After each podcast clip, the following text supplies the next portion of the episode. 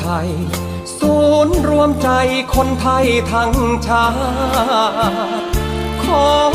อภิวาเบื้องบาทของภูมิพล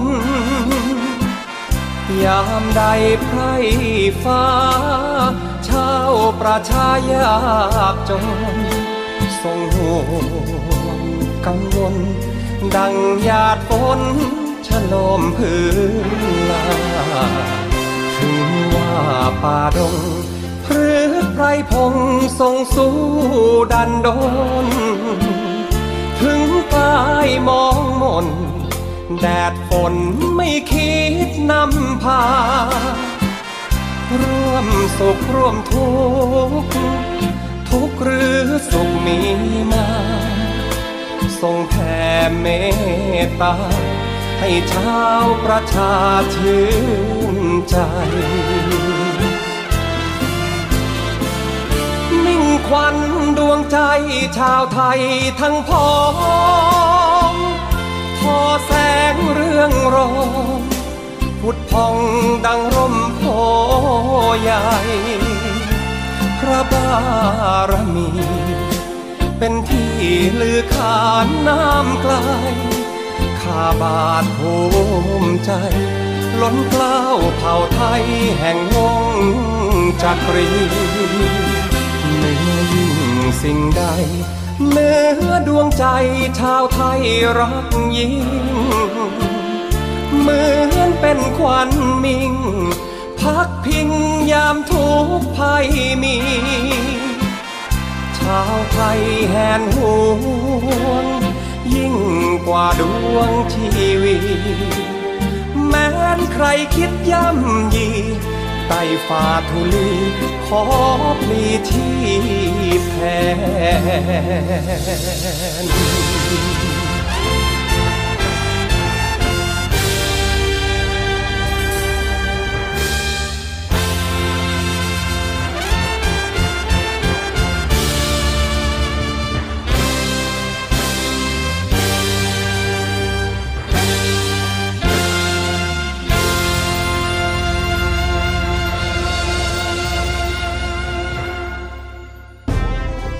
ข่าวเด่นตลอดสัปดาห์มาเล่าให้คุณฟัง กับรายการห้องข่าวเสาร์อาทิตย์ กับทีมข่าวกองทัพเรือ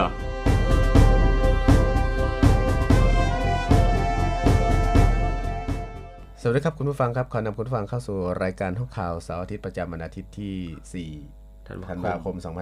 2565 ครับ เช่นเดิมครับ พบกันเวลา 11นาฬิกา5นาทีจนถึงเวลา 12นาฬิกาครับ อยู่กับผมครับ ทักษ์ภาวง แล้วก็ บอยสุรศักดิ์จันทรมณีสวัสดีครับน้องบอยครับ สวัสดีครับพี่ทักษ์ครับ สวัสดีครับคุณผู้ฟังด้วยนะครับ ก็วันนี้เราก็มีข่าวสารมาฝากคุณผู้ฟังเช่นเคยครับนะฮะ ครับผมก็ทักทายกันไปทั้ง 3 สถานีนะ ใช่ใช่ครับ ทั้งที่เอ่อภูเก็ตสงขลาแล้วก็สัตหีบด้วยนะครับ ครับผม ช่วงนี้เราก็มีเรื่องฮือฮาหน่อยฮือฮาหน่อยนะครับ แต่จริง ๆ มันก็เป็นประเด็นมานานแล้วล่ะ ใช่ครับ มันก็เรื่องของไม่ว่าจะในส่วนของการเมือง แต่ครับว่า ผมผลกระทบมันก็ทยอยขึ้นมาเรื่อยๆนะครับอ่ากฎหมายก็ว่าไปนะครับอ่าสำหรับประเด็นกัญชาเสรีใช่ครับใช่ครับล่าสุดนี้ก็จงกลืมนะเด็กเด็กน้อย เยาวชนนะครับอ่าก็นั่ง ไม่ใช่เยาวชนเลยอะเด็กเลยล่ะอายุ8 9ขวบเสพกัญชาอยู่ที่อ่าข้างพัทยาถนนนะฮะพัทยา ก็เป็นภาพที่นำออกเผยแพร่ทางสื่อสารต่างๆนะฮะก็ก็เหมือนเราไปเห็นนะเด็กเออ มันก็ไม่เหมาะสมอะนะมันมันไม่ควรจะเกิดขึ้นดีกว่าต้องบอกว่าอ่ามัมันไม่ใช่ควรจะเกิดขึ้นใช่มันไม่ควรที่จะมีภาพนี้เกิดออกมาในสังคมนะครับเพราะว่ามันเรื่ก็องเป็น มันเป็นมุมสะท้อนอีกจากนโยบายของผู้บริหารประเทศครับ ในส่วนของนโยบายต่างๆ ที่ออกมา มันสะท้อนออกมา มันมีทั้งผลผลดีแล้วก็ผลเสียผลเสียอยู่แต่ว่าเราจะบริหารจัดการกันยังไง ถ้าพูดถึงนโยบายกัญชานี่ต้องบอกว่า ตามความคิดของของผมเนี่ยผมมองว่า มันค่อนข้างที่จะเร็วในการที่จะเขาเรียกว่าเปิดทุกเปิดเสรีอ่านะเปิดทุกอย่าง เปิดทุกอย่างคือเปิดเกินไป มันไม่ค่อยเป็นค่อยไปไงใช่ครับอะคือถ้ากัญชาทางการแพทย์นี่ก็เราเราก็สนับสนุนนะครับใช่เพราะว่ามันมันไม่มีผู้ป่วยเนี่ยจะได้เข้าถึงไม่มีปัญหาหรอกกัญชาทางการแพทย์ ใช่ใช่แต่กรณีกัญชาเสรีเนี่ยคือยังไงก็ต้องควบคุมครับคุณผู้ฟังครับ เพราะว่าก็ยังมีเยาวชนยังมี หลาย ๆ ท่านที่อาจจะนำมาใช้ในในในทางที่มันไม่ถูกไม่ควรสักเท่าไหร่นักนอกจากเยาวชนแล้ว คนทั่วไปก็เหมือนกันทุกวันนี้ใช่ครับ มันมันเข้าถูกเข้าสู่ทุกวงการ เพราะว่ามันไม่ผิดกฎหมายเนี่ยใช่ความถูกปลดล็อกไปแล้วความเกรงกลัวอะไรมันก็ไม่มี แต่ก็ถ้าปรับให้มันเข้าร่องเข้ารอยสักหน่อยนะมันอาจจะไม่ต้องผิดกฎหมายหรอก แต่ควรจะมีความเหมาะสมมากกว่านี้ใช่ ควบคุมให้เข้มงวดมากกว่านี้นะครับ ก็ถ้าจะแก้ไขก็มองว่านโยบายกัญชาทางการแพทย์เท่านั้นน่าจะเป็นเรื่องที่ดี เรื่องที่เหมาะสมมากกว่า ที่จะเป็นกัญชาเสรี แต่ปัญหาหนึ่งปัญหาหนึ่งที่ที่มันเป็นขนาดนี้คือพี่มองว่ามันเป็นแฟชั่นนะแฟชั่น คือ หลังจากที่มันปิดตั้งนานอะ มันโดนผนึกไว้ตั้งนานใช่ไหมพอมันเปิดอ้าวเฮ้ยมันกลายเป็นแฟชั่นอะทำตามกันนะเด็กวัยรุ่นเออเคยลองอยากเคยอยากลองอะก็เหมือน เริ่มเหมือนบุหรี่อะบุหรี่ใช่ไหมใช่ก็เริ่มจากวัยรุ่นลองอะไรกันก่อนจากสมัยเด็กอะไรก็ว่ากันไป แต่คราวนี้วัยรุ่นทุกวันเนี้ยมันเริ่มกัญชากันก่อนเลย กัญชาถูกกว่าบุหรี่นะว่าตอนนี้ปลูกได้แล้วทุกบ้าน กัญชาไม่ได้เสียภาษีบุหรี่ซองหนึ่งเป็นร้อยใช่แบรนด์ไทย ถ้าแบรนด์ที่มันหนีภาษีว่าไปอย่างหนึ่งก็ว่ากันไปนะครับ คุณผู้ฟังยังไงก็ต้องติดตามเรื่องของพรบเกี่ยวกับการปลดล็อกกัญชานะครับ ว่ากฎหมายควบคุมจะออกมาในรูปแบบไหนแบบใดบ้างนะฮะก็ดูไปนะต้องคอยติดตามกันนะฮะต้องติดตามกันอะวันนี้มีเรื่องอะไรมาฝากคุณผู้ฟังบ้างครับพี่ก็เป็นเรื่องของ นโยบายนโยบายการเงินนะฮะเรื่องของเศรษฐกิจนิดนึงนะครับ เพราะว่าเริ่มตัวตึงก่อน เพราะว่าทางทางกนงเนี่ยเขามีมติเอกฉันแล้วนะครับ ว่าจะขึ้นดอกเบี้ยนโยบายอีก20อ่า0.25เปอร์เซ็นต์สู่ระดับ 1.25%ต่อปีนะครับ ส่วนเงินเฟอ้อทั่วไปในปีหน้าเนี่ย ก็มีแนวโน้มคาดว่าที่จะมีแนวโน้มที่จะคาดว่าสูงขึ้นแน่นอนนะฮะ ก็ยังไงก็ต้องจับตาเศรษฐกิจที่ อาจจะต้องเขาเรียกว่าอะไรชะลอตัวกว่าที่ทางกรงงเขาคาดการไว้นะครับ ซึ่งการขึ้นอัตราดอกเบี้ยนโยบาย 0.25%ต่อปีนะครับ จากร้อยละ 1.0 เป็นร้อยละ 1.25 เนี่ย ก็มีผลทันทีนะครับคุณผู้ฟังของเดิมเนี่ย1%แล้วก็ปรับรอบนี้อีก 25 สตางค์นะครับ เป็น 1.25%ต่อปี แล้วก็มีผลทันทีด้วย ซึ่ง เขามองอย่างนี้ครับว่าเศรษฐกิจไทยเนี่ยมีแนวโน้มที่จะฟื้นตัวนะครับ โดยเฉพาะเรื่องของภาคการท่องเที่ยว แล้วก็การบริโภคภาคเอกชนก็ยังคงเป็นแรงส่งสำคัญของเศรษฐกิจในระยะต่อไปนะครับ แล้วก็ช่วยลดทอนเรื่องของอผลกระทบจากการชะลอตัวของเศรษฐกิจโลกด้วยนะฮะอัตราเงินเฟอ้อทั่วไปอย่างที่บอกคุณผู้ฟังไปเมื่อสักครู่นี้นะครับในปีหน้าก็มีแนวโน้มสูงกว่าประมาณการนะครับจากราคาพลังงานนะครับ ซึ่งทาง คณะกรรมการเนี่ยเขาเห็นว่าการทยอยปรับขึ้นอัตราดอกเบี้ยนโยบายก็ยังเป็นแนวทางการดำเนินนโยบายที่สอดคล้องกับทิศทางการฟื้นตัวของเศรษฐกิจ แล้วก็แนวโน้มของอัตราเงินเฟอ้อที่จะเกิดขึ้นในในปีหน้าด้วย ใช่ครับคุณผู้ฟังครับ การขึ้นอัตราดอกเบี้ยเงินไอ้นโยบายนโยบายครั้งนี้ครับของกรงงเนี่ยต้องบอกว่าก็เหมือนการสกัดอัตราเงินเฟ้อไม่เพิ่มสูงมากไปกว่านี้ครับ ซึ่งก็เป็น แนวทางของทุกประเทศที่ทำกันครับครับ ซึ่งแนวโน้มที่เศรษฐกิจไทยที่จะขยายตัวต่อเนื่องที่เขาตั้งคาดไว้เนี่ยที่ร้อยละ 3.2 3.7 และ 3.8 ในแต่ละปีคือนับตั้งแต่ปี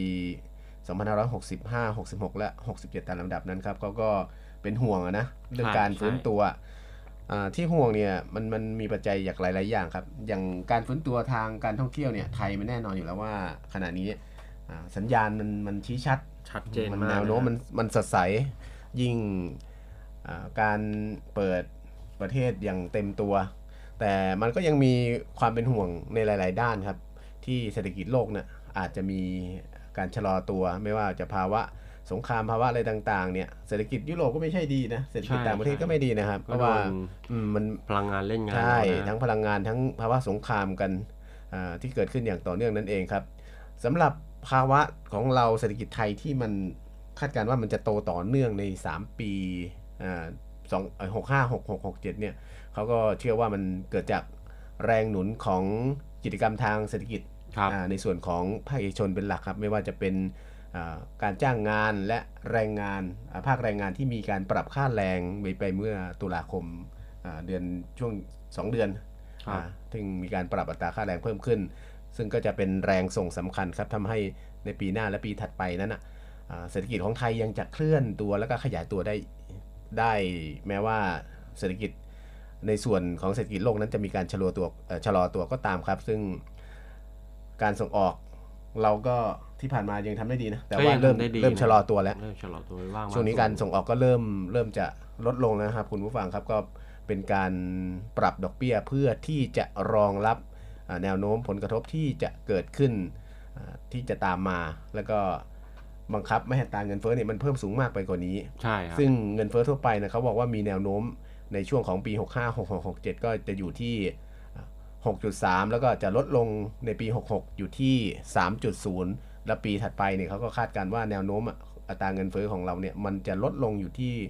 2.1 ซึ่งก็เป็นสัญญาณที่ดีครับที่จะทำให้เศรษฐกิจของเราเนี่ย มันมีความเสถียรภาพ มีเสถียรภาพแล้วก็ทำให้การเคลื่อนไอการขับเคลื่อนเศรษฐกิจต่างๆ แล้วก็การขยายตัวเนี่ยมันยังคงเดินหน้าได้ต่อเนื่อง เพราะเขามองว่าเงินเฟอ้อของไทยเนี่ยมันผ่านจุดสูงสุดไปแล้วเมื่อไตรมาสที่ 3 ของของปีนี้นะฮะสำหรับปี 66 นั้น แม้จะมีแนวโน้มเพิ่มขึ้น แต่ถ้าเปรียบเทียบกับที่ผ่านๆมาเนี่ยมันก็ยังเป็นอัตราที่น้อยอแล้วก็ คิดว่ามันจะสามารถเข้าสู่กรอบปกติได้ในอนาคตอันอันใกล้นี้เองครับ ใช่ครับ ขณะที่อัตราเงินเฟอ้อพื้นฐานครับ คุณผู้ฟังมีแนวโน้มใกล้เคียงกับที่ประเมินไว้นะครับ ก็คือจะทยอยลดลงอยู่ที่ร้อยละหก ขออภัยครับร้อยละ 2.6 2.5 แล้วก็ 2.0 ตามระดับนะครับก็คือตั้งแต่ปี 65 66 แล้วก็ 67 นะครับ แต่ก็ยังคงต้องติดตามความเสี่ยงของอัตราเงินเฟอ้ออย่างใกล้ชิดนะครับ โดยเฉพาะเรื่องของการปรับราคาพลังงานในประเทศที่ยังไม่มียังมีความไม่แน่นอนนะครับรวมทั้งเรื่องของระบบการเงินโดยรวมก็ของไทยเราเองก็มีเสถียรภาพนะครับณปัจจุบันนี้นะครับ ซึ่งทางธนาคารพาณิชย์เองเนี่ยก็ มีระดับเงินกองทุน แล้วก็เงินสำรองที่เข้มแข็งนะครับมีความสามารถในการชำระหนี้ของภาคธุรกิจ แล้วก็ภาคครัวเรือนโดยรวมนะครับปรับดีขึ้นตามการฟื้นตัวของเศรษฐกิจ แต่ว่าอย่างนี้ครับคุณผู้ฟังฐานะทางการเงินของผู้ประกอบการ SME แล้วก็ครัวเรือนบางส่วนเนี่ยก็ยังมีความเปราะบางบ้างนะครับจากการที่รายได้เนี่ยยังไม่ฟื้นตัวเต็มที่เท่าไหร่นักนะครับ ทางคณะกรรมการเขาก็เห็นว่าควรดำเนินมาตรการปรับโครงสร้างหนี้อย่างต่อเนื่องนะครับ รวมทั้งการมีมาตรการเฉพาะจุด แล้วก็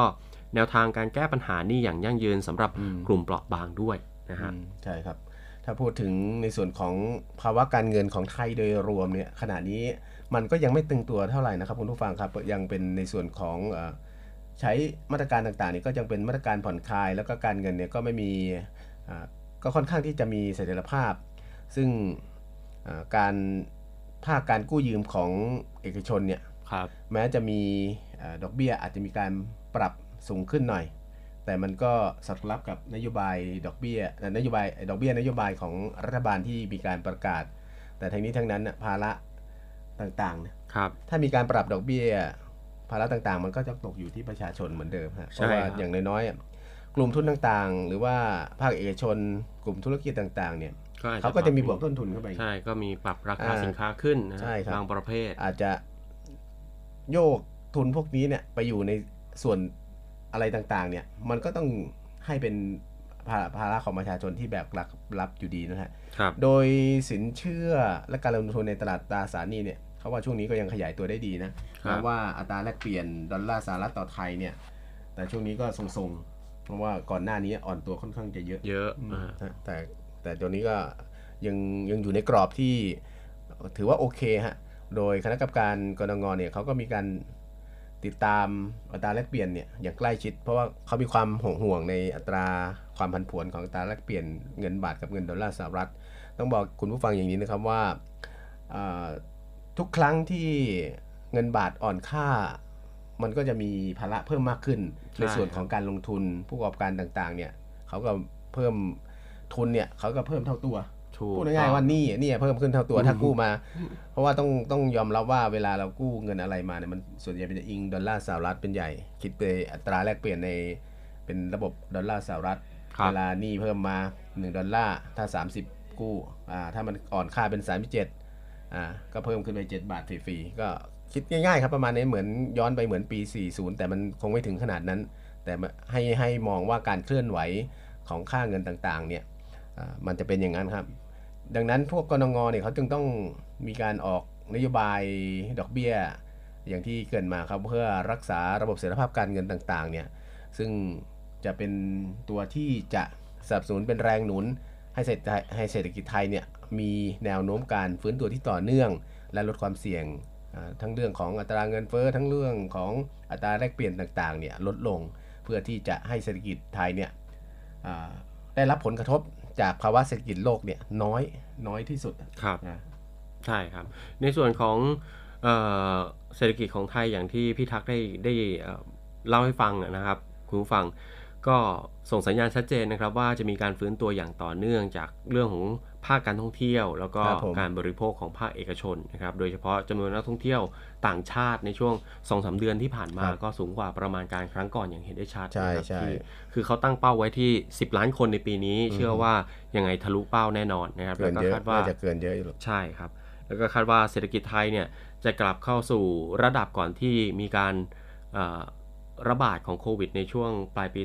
2565 นะครับ เพราะว่าการเข้ามาของนักท่องเที่ยวจาก เอเชียเนี่ยก็จะช่วยพยุงเศรษฐกิจให้สามารถเดินหน้าต่อไปได้นะครับ ขณะที่กิจกรรมทางเศรษฐกิจก็จะมีการกระจายตัวนะครับ โดยเฉพาะเรื่องของภาคบริการที่เกี่ยวเนื่องกับการท่องเที่ยวที่มีการฟื้นตัวค่อนข้างเร็วนะครับ เพราะว่านักท่องเที่ยวเยอะ ภาคบริการโรงแรมร้านอาหารอะไรเองเนี่ยเขาก็ขยับขยายได้นะครับ ครับผมรวมทั้งรายได้ของกลุ่มแรงงานเนี่ยก็สามารถที่จะแพร่กระจายไปได้มากขึ้น เพราะว่าเกิดการจ้างงานนะครับ ซึ่งทางกนงเนี่ยได้ปรับลดคาดการณ์การเติบโตของเศรษฐกิจในปี ในปีนี้เหลืออยู่ที่ 3.2%จากเดิมที่เขาคาดการณ์ว่าจะขยายตัวที่ 3.3%นะครับแล้วก็มีการปรับลดคาดการเศรษฐกิจปีหน้านะครับเหลือ 3.7%จากเดิมเนี่ยเขาคาดการณ์ไปที่ 3.8%เนื่องจากว่า เศรษฐกิจโลกเนี่ยมีแนวโน้มการชะลอตัวนะครับ โดยเฉพาะเศรษฐกิจของสหรัฐแล้วก็ยุโรปเป็นหลักนะฮะ ครับผม ก็จะทำให้การส่งออกของไทยเนี่ยเติบโตได้น้อยกว่าที่คาดการไว้เล็กน้อยนะครับ แต่เมื่อมองไปข้างหน้าครับคุณผู้ฟังเขาคาดการว่า ดุลบัญชีเดินสะพัดเนี่ยน่าจะกลับมาเกินดุลนะครับ พร้อมกับนักท่องเที่ยวที่กลับเข้ามา แล้วก็ในปี 2567 เนี่ยไทยจะสามารถ เกินดุลบัญชีเดินสะพัดมากขึ้นไปอีกได้นะครับครับผมต้องบอกว่าปัจจัยหลักๆอะที่เศรษฐกิจต้องกังวลก็คือว่าปัจจัยจากภายนอกเป็นหลักนะใช่ครับไม่ว่าจะเป็นประเทศคู่ค้าหรือประเทศเศรษฐกิจหลักในโลกเนี้ยถ้าเกิดอะไรขึ้นเราก็ได้รับผลกระทบตามไปด้วยครับ คราวนี้มาพิจารณาเกี่ยวกับอัตราเงินเฟ้อซึ่งในปี 66เนี่ยที่มีการปรับเพิ่มขึ้นคาดการนะ คาดการเงินเฟ้อปี 6 3%จากเดิมที่ก่อนหน้านี้คาดการว่า 2.6%เนื่องจากว่าเราเนี่ยมีการประกาศล่วงหน้าแล้วล่ะ การไฟฟ้าฝ่ายผลิตแห่งประเทศไทยนะครับปรับขึ้นค่าไฟปรับราคาค่าไฟขึ้นล่วงหน้า ซึ่งไตรมาสแรกของปีหน้าครับมกราถึงมีนาอัตราค่าไฟขึ้นแน่นอน อัตรา 6 บาทนะ6บาท แต่เป็นเป็นเป็นสามส่วน มันเป็น 3 ส่วนแต่คร่าวๆคือแพงสุดก็ 6 บาท 6 บาทต่อหน่วย ซึ่งมันก็เป็นปัจจัยหนึ่งที่จะกดดันให้เงินเฟ้อเนี่ยมันเพิ่มสูงขึ้น ซึ่งอันนี้เป็นอัตราภายในประเทศของเรา แต่ว่าก็ได้รับแรงหนุนมาจากตามที่เขาแจ้งนะการไฟฟ้าแจ้งว่าต้นทุนการผลิตเขาเพิ่มสูงขึ้นจากราคาน้ำมันและก็ราคาก๊าซนั่นเองครับก็ส่งผลให้ราคาค่าไฟปีหน้านั้นจะเพิ่มสูงขึ้น ส่งผลต่อเนื่อง ให้เงินเฟอ้อของเราเพิ่มขึ้นไปด้วย แต่ทั้งนี้ทั้งนั้นเขาก็คาดการว่าอัตราเงินเฟอ้อในปีหน้านั้น จะเข้าสู่กรอบเป้าหมายก็คือ ที่เขาวางไว้ที่เป้าหมายต่ำสุดนะจะอยู่ที่ไตรมาสสามของปีหน้า ซึ่งก็จะทำให้สถานการณ์เนี่ยอาจจะนิ่งครับก็คืออาจจะชินแล้วกับการปรับขึ้นต่างๆ หรืออาจจะปรับลดลงก็มีส่วนก็มีส่วนนะครับคุณผู้ฟังมีการคาดการไว้ซึ่งการปรับคาดการอัตราเงินเฟ้อ มันก็มาจากหมวดพลังงานนะเป็นหลักแล้วคราวนี้มาดูคุณผู้ฟังครับมาดูในส่วนของหมวดพลังงานมั่งว่ามันมันมันปรับขึ้นยังไงสำหรับการคาดการณ์ในปี 6 อัตราเงินเฟ้อในส่วนของหมวดพลังงานเนี่ยคือเขาคาดการณ์ว่าจะเพิ่มเป็น 9.9%ครับจากเดิมที่มีการคาดการณ์ว่าเพิ่มเพียง 7.3%จึงทำให้อัตราเงินเฟ้อทั่วไปในปีหน้านะเพิ่มขึ้นตามไปด้วย ครับ ซึ่งอ่า การเพิ่มขึ้นของเงินเฟ้อทั่วไปในปี 66 เนี่ย มันก็ไม่ได้เกี่ยวกับความต้องการการใช้สินค้าเนี่ยมันมากมันสูงขึ้นนะครับแต่มันอ่าแล้วก็ไม่ได้เกี่ยวกับที่เศรษฐกิจของเรามันฟื้นตัวเร็วเกินคาดจากภาคการท่องเที่ยวเนี่ยที่เป็นแรงหนุนเนี่ยครับจนทำให้มีการจ้างงานเยอะเลยมีการใช้จ่ายอะไรกันเยอะแยะ หรือมีการอ่าเอ่ออวดสงความต้องการต่างๆ เนี่ยอ่าใช้น้ำมันอะไรมันเยอะขึ้นไปหรือเปล่าไม่เกี่ยวเขาบอกว่าไม่เกี่ยว มันเป็นในส่วนของภาวะ ต่างประเทศน่ะที่มีความผันผวนมากนั้นน่ะ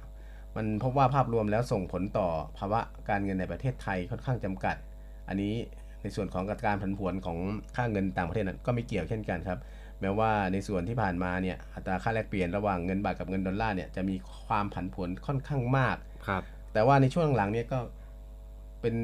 ค่าเงินบาทนะที่ตีตื้นขึ้นมาแข็งค่าขึ้นมาแข็งค่าขึ้นมาบ้างนะครับ เพราะว่าดอลลาร์นั้นก็อ่อนตัวลงไปอ่าช่วงหลังๆ เนี้ยครับ แต่ทั้งนี้ทั้งนั้นนะครับเมื่อเปรียบเทียบกับค่าเงินบาทของไทยกับค่าเงินประเทศคู่ค้าต่าง ๆ นี้ก็พบว่าค่าเงินเนี่ยแทบไม่ได้มีอ่าการเปลี่ยนแปลงสักเท่าไหร่ ซึ่งการ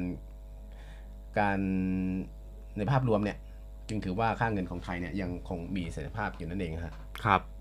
สำหรับปัจจัยเสี่ยงที่จะต้องจับตาต่อไปนะครับ คุณผู้ฟังก็จะมีอยู่ด้วยกันหลักๆ ก็คือ 2 เรื่องนะครับ ก็คือการดำเนินนโยบายการเงินของกรงงนะครับ แต่ก็ แล้วก็อีกอีกปัจจัยหนึ่งก็คือกลุ่มเปราะบางที่ยังคงต้อง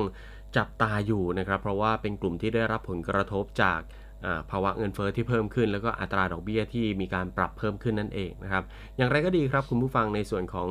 เอ่อมาตรการที่จะดูแลกลุ่มเปราะบาง อย่างเช่น มาตรการแก้หนี้ระยะยาวนั้นเอ่อก็จะมีการดำเนินการต่อไปในปีหน้าด้วยนะครับอืมแล้วก็ควบคู่ครับผมกับการเอ่อเขาเรียกว่าอะไรผ่อนเนาะอืมผ่อนเรื่องของเออนโยบายด้านการเงินนะครับ ไม่ว่าจะเป็นการปรับขึ้นอัตราดอกเบี้ยในปีหน้าครัก็บอาจจะไม่มีนะครับอืมก็ก็ต้องติดตามกันต่อไปนะฮะซึ่งทางกนงเองนี่เขาก็ย้ำนะครับคุณผู้ฟังเขาก็ย้ำเสมอว่านโยบายที่เขาดำเนินการอยู่เนี่ยมันเป็นแบบค่อยเป็นค่อยไปครับและที่ผ่านมาเนี่ยเขาก็ถือว่าเขาดูแลอัตราดอกเบี้ยเนี่ยมันเหมาะสมกับเศรษฐกิจของไทยแล้วครับ แต่ทางนี้ทางนั้นนะถ้าจะมองลงไปใน 2 ประเด็นหลักที่ กรงนั้นให้ความสำคัญ มันก็จะมี 2 ประเด็นครับคุณผู้ฟังเรื่องแรกนั้นก็จะเป็นในส่วนของเศรษฐกิจโลก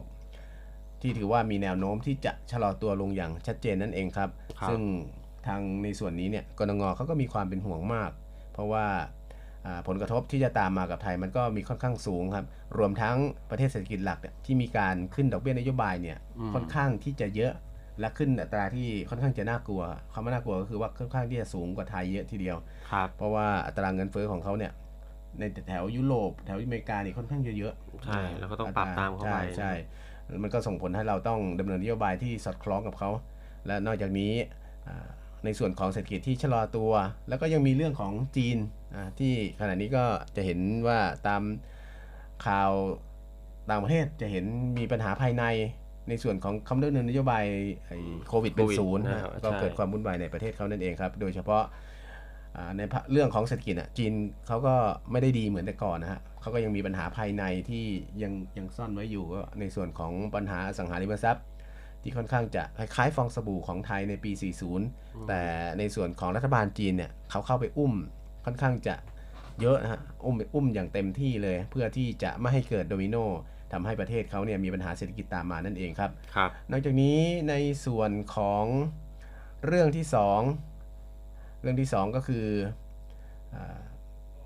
มันมีปัญหาเรื่องที่เขาเป็นห่วงกรงก็คือว่าต้นทุนสะสมอ่าในประเทศที่ที่ที่ที่ผ่านมาเนี่ยมันสะสมมาตลอดครับมันมีต้นทุน ทุกอย่างมันมีต้นทุนต้นทุนน่ะที่สะสมอ่าการดำเนินการต่างๆ รวมถึงนโยบายมาตรการของภาครัฐ ในการดูแลค่าพลังงานเนี่ยก็มีความเป็นห่วงว่าอนาคตเนี่ยมันจะเป็นอย่างไร จะมีอ่า จะมีอะไรที่ชัดเจนไหมมีมาตรการรองรับอะไรไหม ถ้านโยบายอ่าราคามันเปลี่ยนไปขยับไป หรือมีนโยบายที่จะปรับเปลี่ยนพลังงานเนี่ยเพื่อลดผลกระทบในส่วนของราคาน้ำมันกับก๊าซเนี่ยซึ่งแนวโน้มมันก็ยังคงสูงอยู่นะฮะใช่คุณครับผู้ฟังเพราะว่าสถานการณ์มันไม่แน่นอน อัตราการเพิ่มขึ้นความผันผวนของราคาพลังงาน มันก็ยังมีอยู่แน่นอนนั่นเองครับใช่ครับอานอกจากนี้ครับอ่า ในส่วนของการปรับขึ้นอัตราดอกเบี้ยนโยบายในครั้งนี้เนี่ยอ่าส่วนหนึ่งก็อย่างที่ผมเคยพูดไว้เมื่อสักครู่นี้ฮะพูดไว้เมื่อสักครู่นี้ว่า คนที่รับผลกระทบจริง ๆ ก็คือว่าประชาชนประชาชนอย่างเราเราอย่างธนาคารเนี่ยนะว่าธนาคารเนี่ยเขาจำเป็นตามนโยบายนโยบายต้องปรับขึ้นดอกเบี้ยปรับขึ้นดอกเบี้ยมันก็ส่งผลต่อต้นทุน อย่างนายทุนมากู้ผู้ประกอบการมากู้เขาก็มีต้นทุนเพิ่มมากขึ้น ทั้งนั้นการผ่อนผ่องถ่ายต้นทุนที่แท้จริงก็คือ การให้ผู้บริโภครับส่วนแบ่งตรงนี้ไป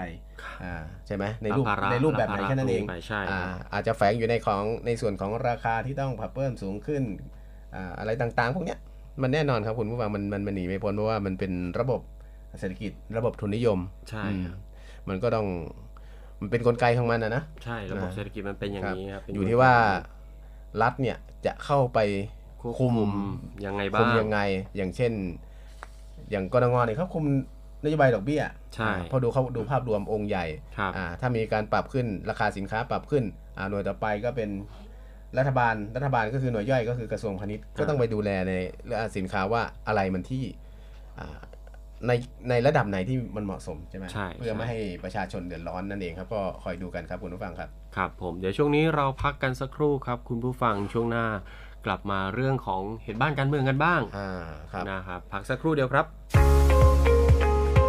พบกับอีกหนึ่งช่องทางในการติดตามรับฟังสถานีวิทยุในเครือข่ายเสียงจากทหารเรือทั้ง 15 สถานี 21 ความถี่ ผ่านแอปพลิเคชันเสียงจากทหารเรือในโทรศัพท์มือถือระบบ Android เพียงเข้า Play Store พิมพ์ค้นหาเสียงจากทหารเรือ จากนั้นดาวน์โหลดแอปมาติดตั้ง ก็สามารถเลือกรับฟังสถานีและความถี่ที่ต้องการรับฟังได้ แล้วมารับฟังไปพร้อมกันนะครับ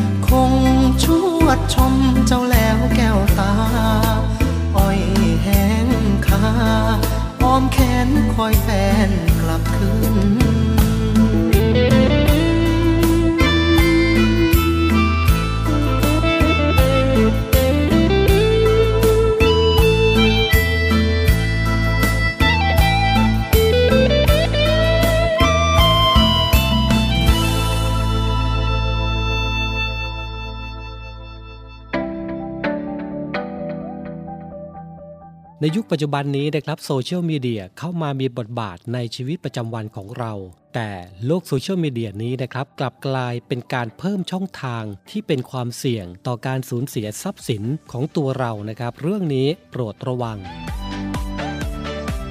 ในโลกโซเชียลมีเดียนะครับมีการแชร์ แล้วก็มีการเตือนภัยนะครับลักษณะของมิจฉาชีพ ซึ่งปัจจุบันนี้ต้องบอกว่าหลายคนได้รับผลกระทบกันมากมายเลยทีเดียวนะครับแล้วก็มีการหลงเชื่อให้กับกลุ่มมิจฉาชีพเหล่านี้หลายรายด้วยกันครับ ซึ่งลักษณะของเรื่องนี้นะครับจะเป็นในรูปแบบของจะมีคนโทรศัพท์มาบอกเรานะครับว่าจากไปรษณีย์แจ้งว่าพัสดุที่ทางเราจัดส่งไปนั้นนะครับดำเนินการไม่สำเร็จ พัสดุกำลังจะถูกตีกลับเพราะว่าในพัสดุนั้นนะครับมีของผิดกฎหมายมากมาย ไม่ว่าจะเป็นพาสปอร์ตหรือเงิน หรือเป็นพัสดุที่ต้องห้ามในการส่งพัสดุออกนอกราชอาณาจักรนะครับ จากนั้นเจ้าหน้าที่นะครับจะถามชื่อนามสกุลเพื่อเช็คข้อมูล พบว่าชื่อและนามสกุลของเรานะครับได้มีการส่งสินค้าผิดกฎหมาย ตอนนี้พัสดุตกค้างที่เชียงใหม่ เพื่อที่จะไปยังประเทศจีน ซึ่งตอนนี้นะครับพัสดุถูกระงับอยู่ที่กรมศุลกากร จากนั้นเจ้าหน้าที่ก็จะถามกลับมาว่า เคยกรอกข้อมูลส่วนตัวบนเว็บไซต์ต่างๆ หรือเปล่านะครับก็อย่างเช่น เคยสั่งของออนไลน์ไหมอะไรประมาณนี้ เจ้าหน้าที่ก็จะบอกว่าข้อมูลอาจรั่วไหลจากช่องทางนี้ หลังจากนั้นครับ เจ้าหน้าที่บอกว่าสะดวกเดินทางไปแจ้งความที่สภ.เมืองเชียงใหม่หรือเปล่า เจ้าหน้าที่ก็จะถามว่าสะดวกจดข้อมูลไหมนะครับ หลังจากนั้นได้มีการโอนสายไปยังสภ.เมืองเชียงใหม่ครับ เพื่อให้เราลงบันทึกประจำวัน จากนั้นเขาก็จะบอกว่าพาสปอร์ตเป็นสิ่งผิดกฎหมาย ไม่สามารถส่งพัสดุได้ ตอนนี้ชื่อของเราถูกขึ้นระบบเรียบร้อยแล้ว เดี๋ยวจะมีการดำเนินคดี เนื่องจากส่งของผิดกฎหมายออกจากราชอาณาจักรไทย สรุปนะครับเบอร์ที่โทรเข้ามาก็คือแก๊ง call center หวังจะให้เรานะครับโอนเงินเพื่อช่วยเคลียร์คดี โดยมิจฉาชีพเหล่านี้นะครับมักจะอ้างเป็นสารวัตรเป็นผู้กอง เป็นตำรวจ ทักแชทลวงเหยื่อ สร้างเรื่องสุลกากร ปปสอายัดของผิดกฎหมาย หลอกโอนเงินเคลียร์คดีเหล่านี้ เจอแบบนี้คุณผู้ฟังอย่าหลงเชื่อนะครับ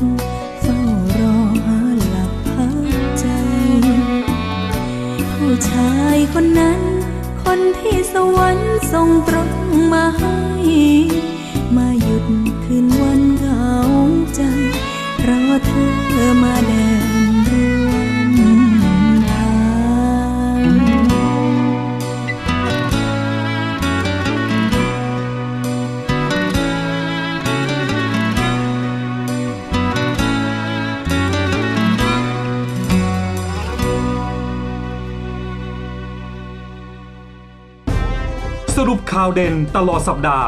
มาเล่าให้คุณฟัง กับรายการห้องข่าวเสาร์อาทิตย์ กับทีมข่าวกองทัพเรือ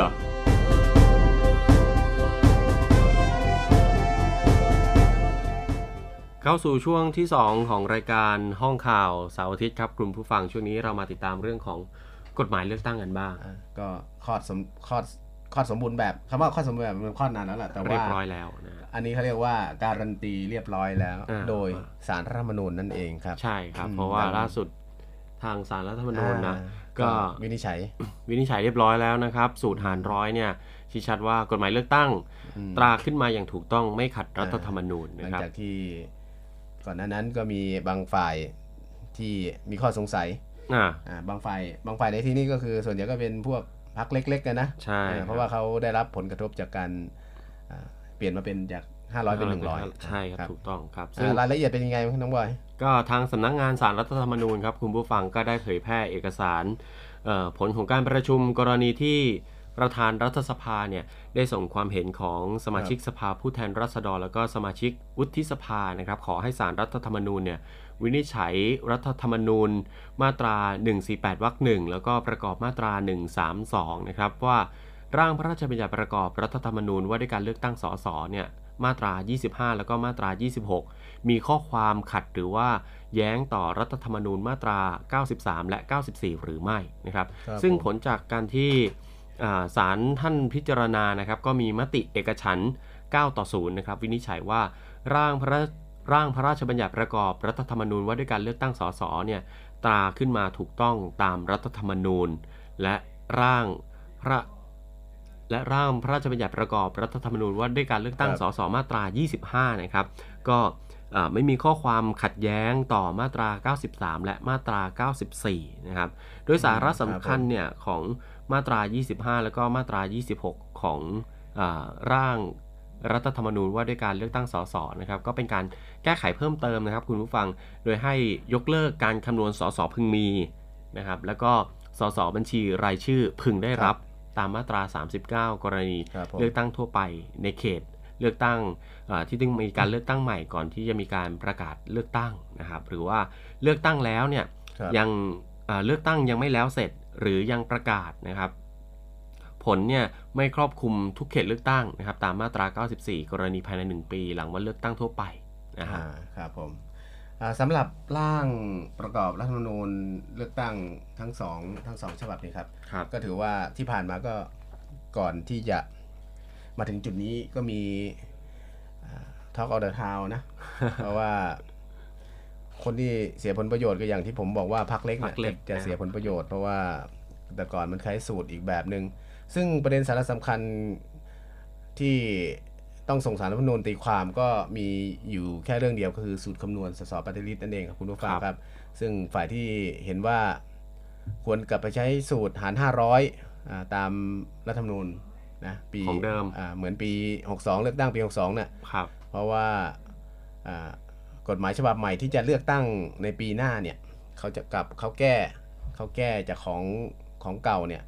จากหาร 500 มาเป็นสูตรหารร้อยเนี่ย ทำให้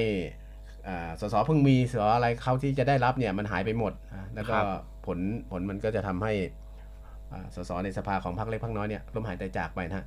สำหรับสาระสำคัญของศูนย์500คืออาแบบที่เคยใช้กับเมื่อปี 6162 ก็คืออ้างอิงรัฐธรรมนูญปี 60 โดยคิดคำนวณสสเพิ่งมีที่อยู่ในปาร์ตี้ลิสต์เนี่ยจำนวน 150 รายครับ ข้อดีก็คือบรรดาพวกพรรคเล็กพรรคน้อยนะมีโอกาสที่จะเข้าไปอ่าเป็นสสในสภาใช่อืมมันก็เหมือนกับบังคับอะทุกพรรคต้องมีสสนะอ่าใช่ ส่วนใหญ่ส่วนใหญ่ก็เป็นอย่างนั้นฮะแต่ที่ผ่านมาอ่าการคำนวณจะเห็นว่าการคำนวณสสเนี่ยกกตนี่ก็ค่อนข้างปวดหัวสูตรสูตรนี้ แต่ข้อเสียก็คือว่ามันถูกมองว่ามันทำให้สภาเนี่ยอ่อนแอใช่แล้วก็ครับเกิดการต่อรการองต่อรองกันขึ้นครับผลประโยชน์ต่อรองพรรคเล็กพรรคน้อยเนี่ยมีอำนาจหมด เพราะว่าคะแนนเสียงแต่ละอย่างเนี่ยมันมันไม่เบ็ดเสร็จเนี่ยเพราะว่าชนะหนึ่งเสียงก็ถือว่าชนะใช่นะเวลาใช่เพราะโหวว่าตกันนะคุณผู้ฟัง การจะทำอะไรเนี่ยการจะลงมติอะไรเนี่ย มันเหมือนกับว่า ต้องชักจูงกันหน่อยอะอ่าเออแจกกล้วยปะแจกกล้วยวันนี้ยัง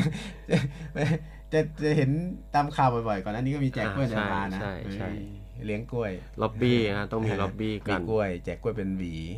ครับ แต่ตอนนี้ก็ยังแจกแจกใหญ่อยู่นะกล้วยอ่า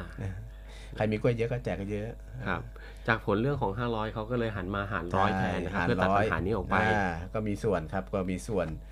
อืมซึ่งซึ่งการจัดตั้งรัฐบาลของมิตรตู่ที่ผ่านมาเนี่ย ใช้พรรคการเมืองเปลืองมาก เยอะจริงๆนะครับอ่าเยอะจริงๆครับ ก็จะบอกกี่พรรคุคณผู้ฟังครับพี่ว่า โอ้โหยี่สิบพักครับ มีที่ไหนอะประเทศไทยเนี่ยแหละพรรคการเมืองยี่สิบพักในการจัดตั้งรัฐบาลน่าครับอาถามว่าทุกวันนี้พี่ยังจำชื่อพรรคไม่ได้เลยจะจำไม่หมด แต่ก่อนคุณชินอยู่กับว่าสี่ห้าพักเต็มที่เนาะอ่าใช่ อ่า แต่แต่รัฐบาลของบิ๊กตู่อะที่ผ่านมาเนี่ยฮะใช้พักร่วมรัฐบาลถึง 20 พักครับ ซึ่งก็เป็นพักเล็กซะส่วนใหญ่อะ ที่ทำให้เกิดจำนวนจะไอจำนวนพักร่วมรัฐบาลเยอะ ก็พักละคนนะใช่ได้ก็เป็พันกสละอคนผู้มีจากปัญหาเหล่านี้ใช่นะคฮะรับก็เนี่ยมันก็มาจากศูนย์ห้าร้อยนี่ไงใช่ครับเขาก็เลยส่งสารรัฐธรรมนูญตีความว่าไอ้สูตรหารร้อยเนี่ยมันผิดมันขัดต่อกฎหมายไหมเพื่อรักษาผลประโยชน์ใช่ของพรรคเล็กพรรคน้อยของเขาเองนั่นแหละครับอ่าก็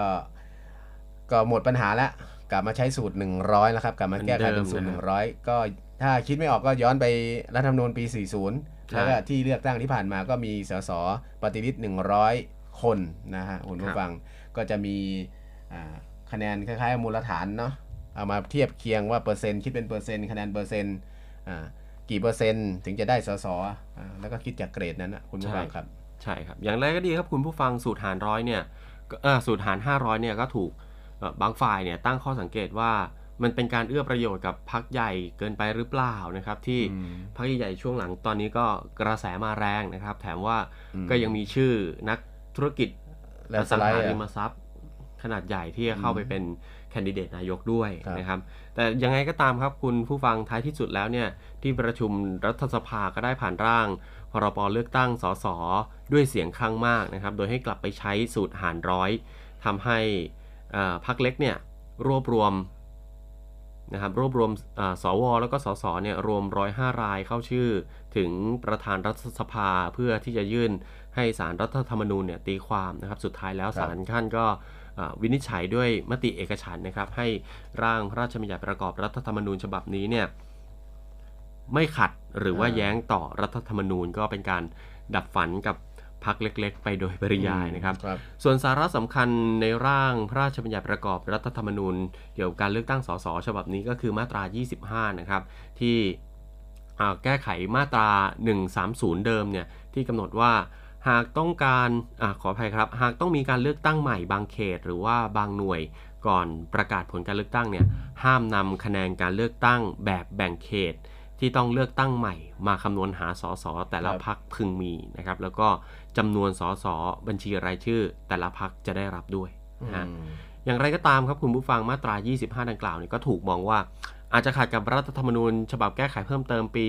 2564 มาตรา 93 หรือไม่นะครับ เพราะว่ามาตรา 93 เนี่ยเขาบัญญัติเอาไว้ว่า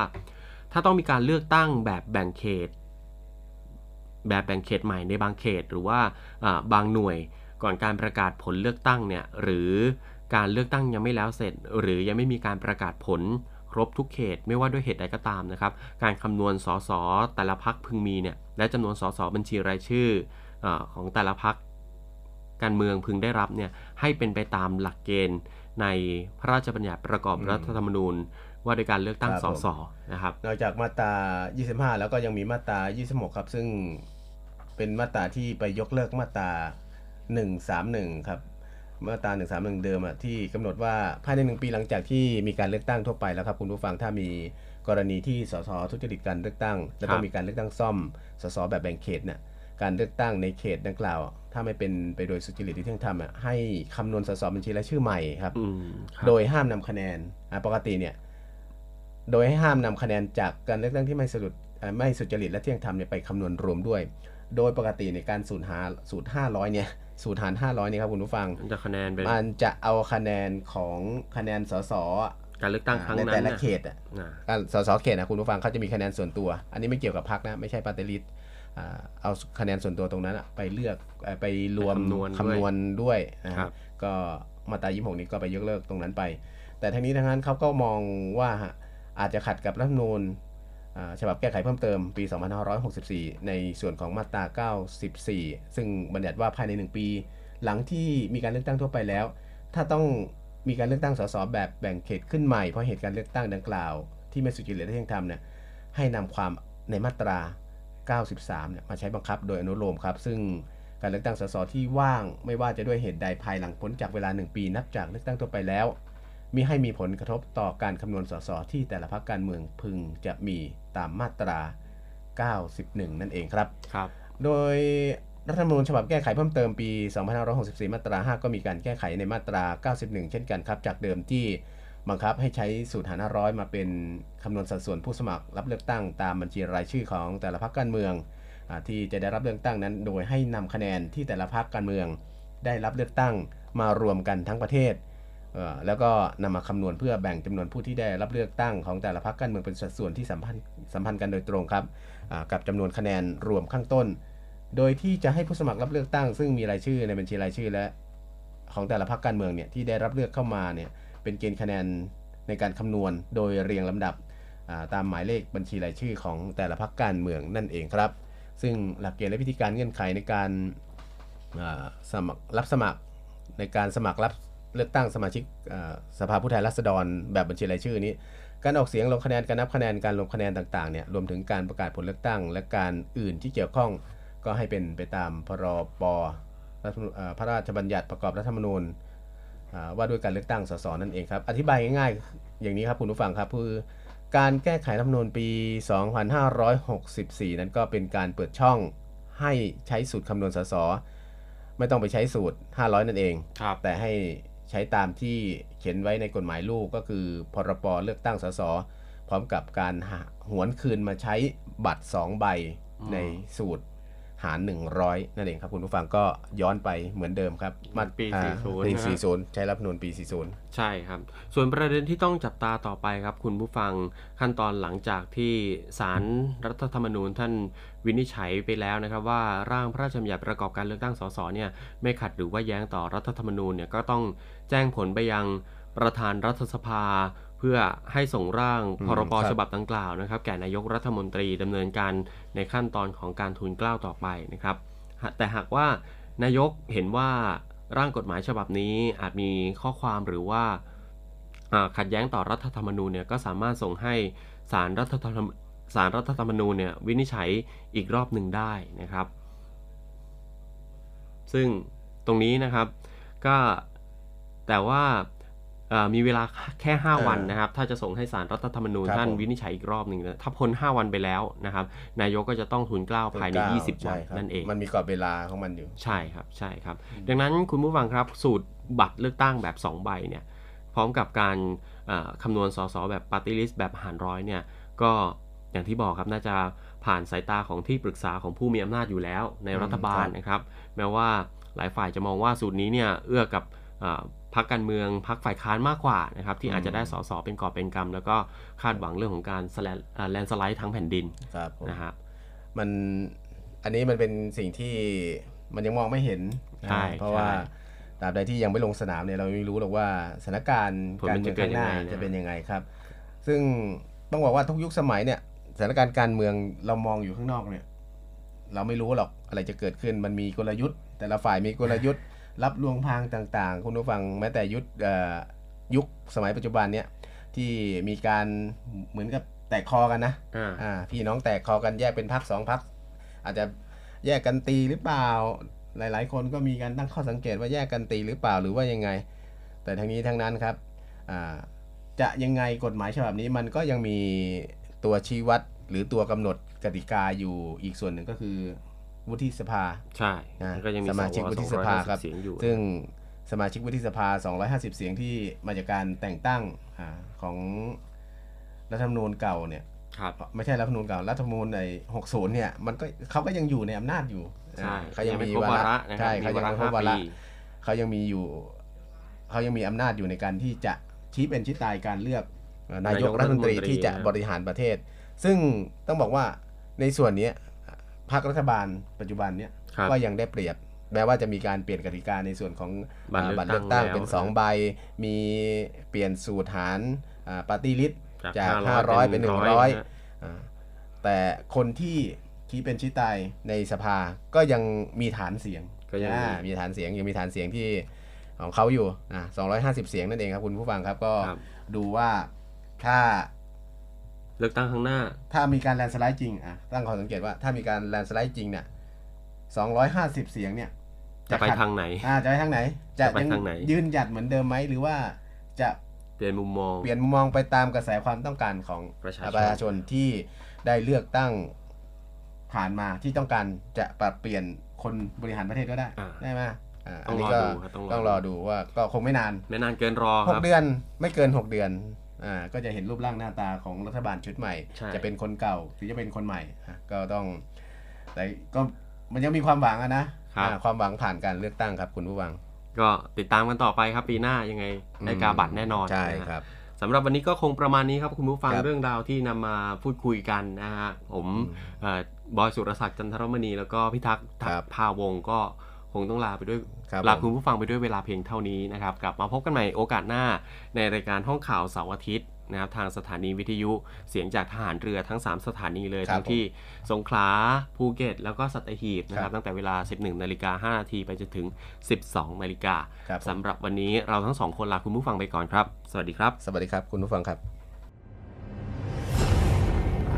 รวมใจพักรักชาติ ราชศรัทธาหยาดฝนโหมกระนำสั่งความลำบากให้พี่น้องเรากองทัพเรือโดยศูนย์บรรเทาสาธารณภัยฐานทัพเรือกรุงเทพได้สั่งการให้หน่วยเกี่ยวข้อง เตรียมกำลังพลและยุทโธปกรณ์เพื่อรองรับสถานการณ์ฝนตกหนักต่อเนื่อง อันอาจจะก่อให้เกิดอุทกภัยในพื้นที่กรุงเทพมหานคร และปริมณฑลพร้อมทั้งให้ติดตามการพยากรณ์อากาศ จากกรมอุตุนิยมวิทยา และกรมอุทกศาสตร์กองทัพเรืออย่างใกล้ชิด และประสานงานกับส่วนราชการที่เกี่ยวข้องประชุมต่างๆ เพื่อเตรียมการให้ความช่วยเหลือพี่น้องประชาชนในพื้นที่ ซึ่งได้รับความเดือดร้อนต่อไป ขอรับความช่วยเหลือ จากศูนย์บรรเทาสาธารณภัยกองทัพเรือทุกพื้นที่ได้ที่ สายด่วนกองทัพเรือ 1696 สายด่วนกองทัพเรือ 1696 ตลอด 24 ชั่วโมง กองทัพเรือเพื่อประชาชน กายและใจ กองทัพเรือไทย เพื่อประชาชน รวมพลังทั้งกายและใจ กองทัพเรือไทย เพื่อประชาชน